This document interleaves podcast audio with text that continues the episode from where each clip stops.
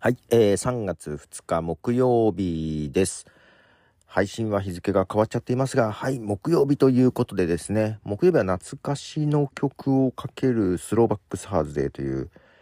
えー選曲でいきたいんですけども、そう、何しようかなと思って、で、まあ昔よく聴いていたエクストリームというバンドの曲を流そうかと思ったら、なんと今日、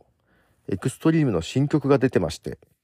びっくりしました。えー、っとですね、アルバムが出るらしいです。えー6月だったかな？に、ニューアルバムがですね、15年ぶりに出るらしく、アルバム名が6。まあ、つまり6枚目ですね。6枚目のアルバムが15年ぶりに出るというのをね、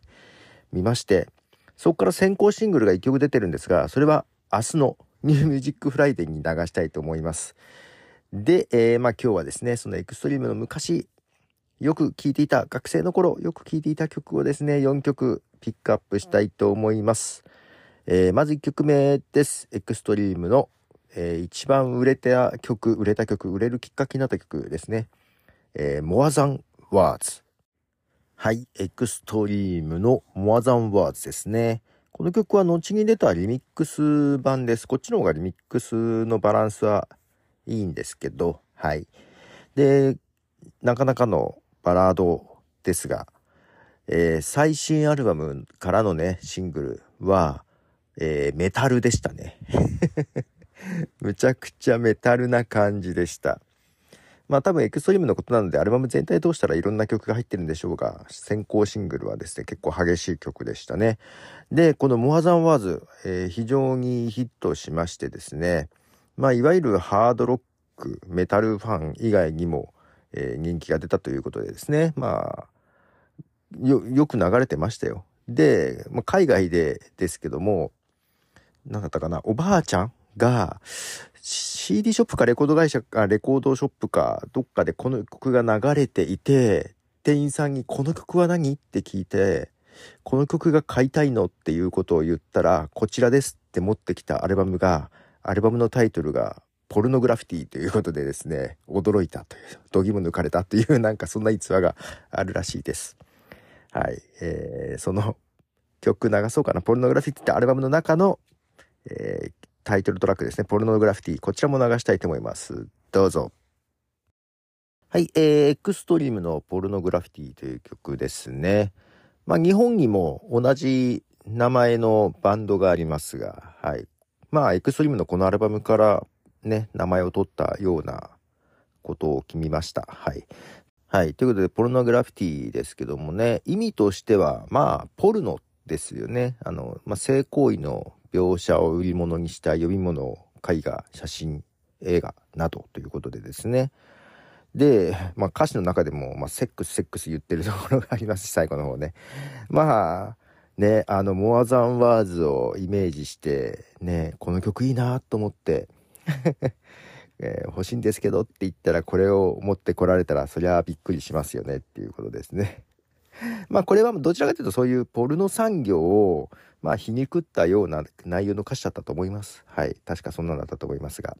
はい。ということでエクストリームのですね、これはアルバム Pornograffitti からですね、2枚目のアルバムから2曲流しましたが、えー次がですね、次の3枚目もよく聞いたんだよね。まあ、そこから2曲流そうかと思うんですが、まずはその中の曲の別ミックスの曲ですね。エクストリームで、 Cupid's Dead Horn Mix。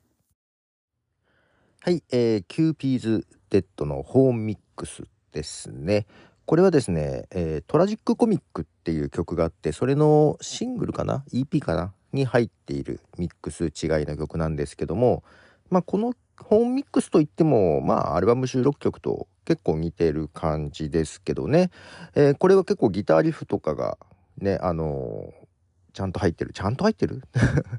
あの、すごくね、あの、ギタリストのヌーノ・ベッテンコート。すごく超絶うまいギタリストなんですけども、まあ、ヌーノ・ベッテンコートが、えーっと、レッド・ツェッペリンのジミー・ページをね、すごくあの、敬愛していまして、えジミー・ページが、もうギターリフというものをいろいろやってしまったと。で、そのジミー・ページのギターリフを超えたいみたいなことをなんかインタビューで言いながら、で、えー気に入ってるギターリフの曲ということで自ら挙げていた曲がこの Cupid's Dead ですね。はい。まあ他にもギターリフが印象的な曲は結構あるんですけどね。で結構あとファンキーな曲とかも多いんですけどさっきの Pornograffitti も結構ファンク調なところもあったりしますけどね。まあ、このヌーノ・ベッテンコートはすごく好きで、まあ、こんなうまく弾けないんけど、えっと、ソロになってからのね曲とかも結構よく聴いてまして。で何よりうちの奥さんが布ベッテンコードの大ファンでしてですね。で、まあ、シングルねニューシングルが15年ぶりに出てたんで違うわ。シングルやアルバムが15年ぶりなので。あのまあ家に帰ってですね知ってるって聞いたらもうとっくに知ってましたね。とっくに知ってるどころか、えー、もうビデオクリップも見たと。あとこのニューアルバムについてヌード・ペッテンコートが喋ってる 動画も見たということでもう何枚か上を上手でしたけどね。で今回あの、まあ、メンバーも一緒のメンバーねヌーノベッテンボーカルがゲイリー・シェロンだということでおおゲイリーなんだと思って。あのね回バンヘイレンにゲイリー・シェロンがちょっと加入したんだよね。1枚だけしかアルバム出てないから短かったと思う。だからさもうエクストリームそれでもう解散してたかなと思ったんだけどまだ解散はしてなかったというか復活したのかな？ちょっと分かんないけど。ねだからそのゲイリーが抜けたりしてたからヌーノもねあの違うソロバンドを作ったりソロのアルバム出したりとかしてたんだけど。まあまさかのエクストリームでのアルバムですよ。ちょっとびっくりしましたね。でこの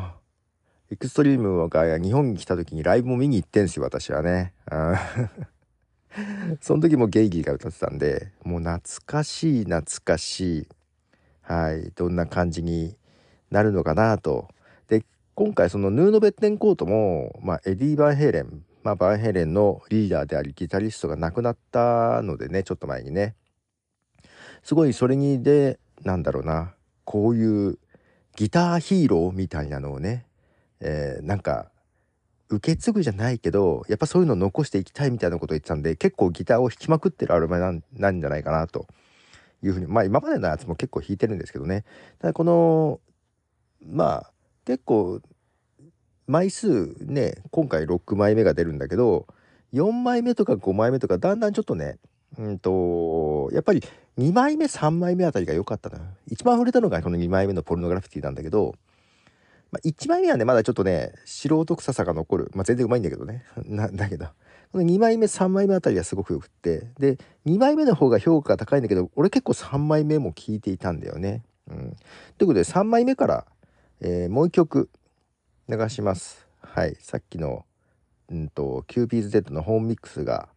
ね、入ってたシングルのタイトルですね。と、エクストリームで Tragic Comic。はい、エクストリームの Tragic Comic という曲ですが、この、なんだろう、無料版だと聴ける30秒の切り抜き、ここ切り抜くんだと思って、この曲ね、イントロが好きなんですよ、私。確かね、ビデオクリップとかもあって、うんと、それの雰囲気とかも好きだったんだけど、この最初のイントロのベースの入りが好きなんだけどね。ということですね。これは3サイズ to Every Story というアルバムからです。はい。ということで、エクストリームを4曲流しました。で、私が著作権の話とかをたまにするときに、うんと、まあ、実はうちの奥さんがね、うんと、レコード会社に問い合わせて、えー、曲を流していいか、ポッドキャストでって問い合わせたことがあって、えー、結局ダメだったんですけど、それがね、エクストリームなんですよ、実は。奥さんがね、あの、なんだっかな。それこそギタリストのヌーノ・ベッテンコード本人に曲流したいポッドキャストでっていうことを言って、そしたらヌーノから、うんと、ここに問い合わせてくれって聞いたのが、日本のビクターだったかな？の連絡先で、そこに電話、電話したら、たらい回しにされて、すっごい偉い人が出てきて、で、なんかいろいろ話してて、ん、まあ認めてあげたいんだけどね、みたいな。なかなかできないんだよね、みたいな話をして。で、楽器弾けるのみたいな感じで、で、奥さんキーボード弾けるんで、まあキーボード弾けるみたいな話だってね、じゃあ君弾けばみたいな。レコード流すのは難しいから弾いて演奏したらいいよっていうのね、言われて、ま実際やろうと思ったら、それもね、ジャスラックお金払わなきゃいけないんだけど、けど、奥さんとしては別に、いや、弾きたい、弾いて、弾きたいわけじゃないと。この曲を流したいんだ、みたいなことでね。だそれがね、あの結構初期で、で、それがダメだったんで、えっと、結構、ポッドキャストの熱が冷めたというか、もう、もともとね、ポッドキャストってどういう、やりたいんだけどって言い出したのは奥さんなんだけど、まあそういうのもあって、あの、ポッドキャストをやらなかったんですよ。本当はね、一時期ちょこっとだけやったんだけど、一瞬で終わったけどね。うん。で、なんだ、流せないんだと思ってやめて。で、最終的に私がね、なんだよ、せっかくポッドキャストの言い方調べたのにと思ってやることになったんだけど、あの、そう、この曲流したいんだって問い合わせたのがね、奥さんなんですよ。その、ああ、そうなんだと思って、そのね、エピソードは、えー、著作権の話をする時には使わせてもらってますけども、けどまさか、ギタリスト、布ベテンコート本人に問い合わせて、そっからね 連絡先教えて、なかなかでしょ？なかなかだなと思って。いや感心しましたけどね、その時はね。ということで、エクストリーム4曲流しました。では、ポトフでした。じゃあね。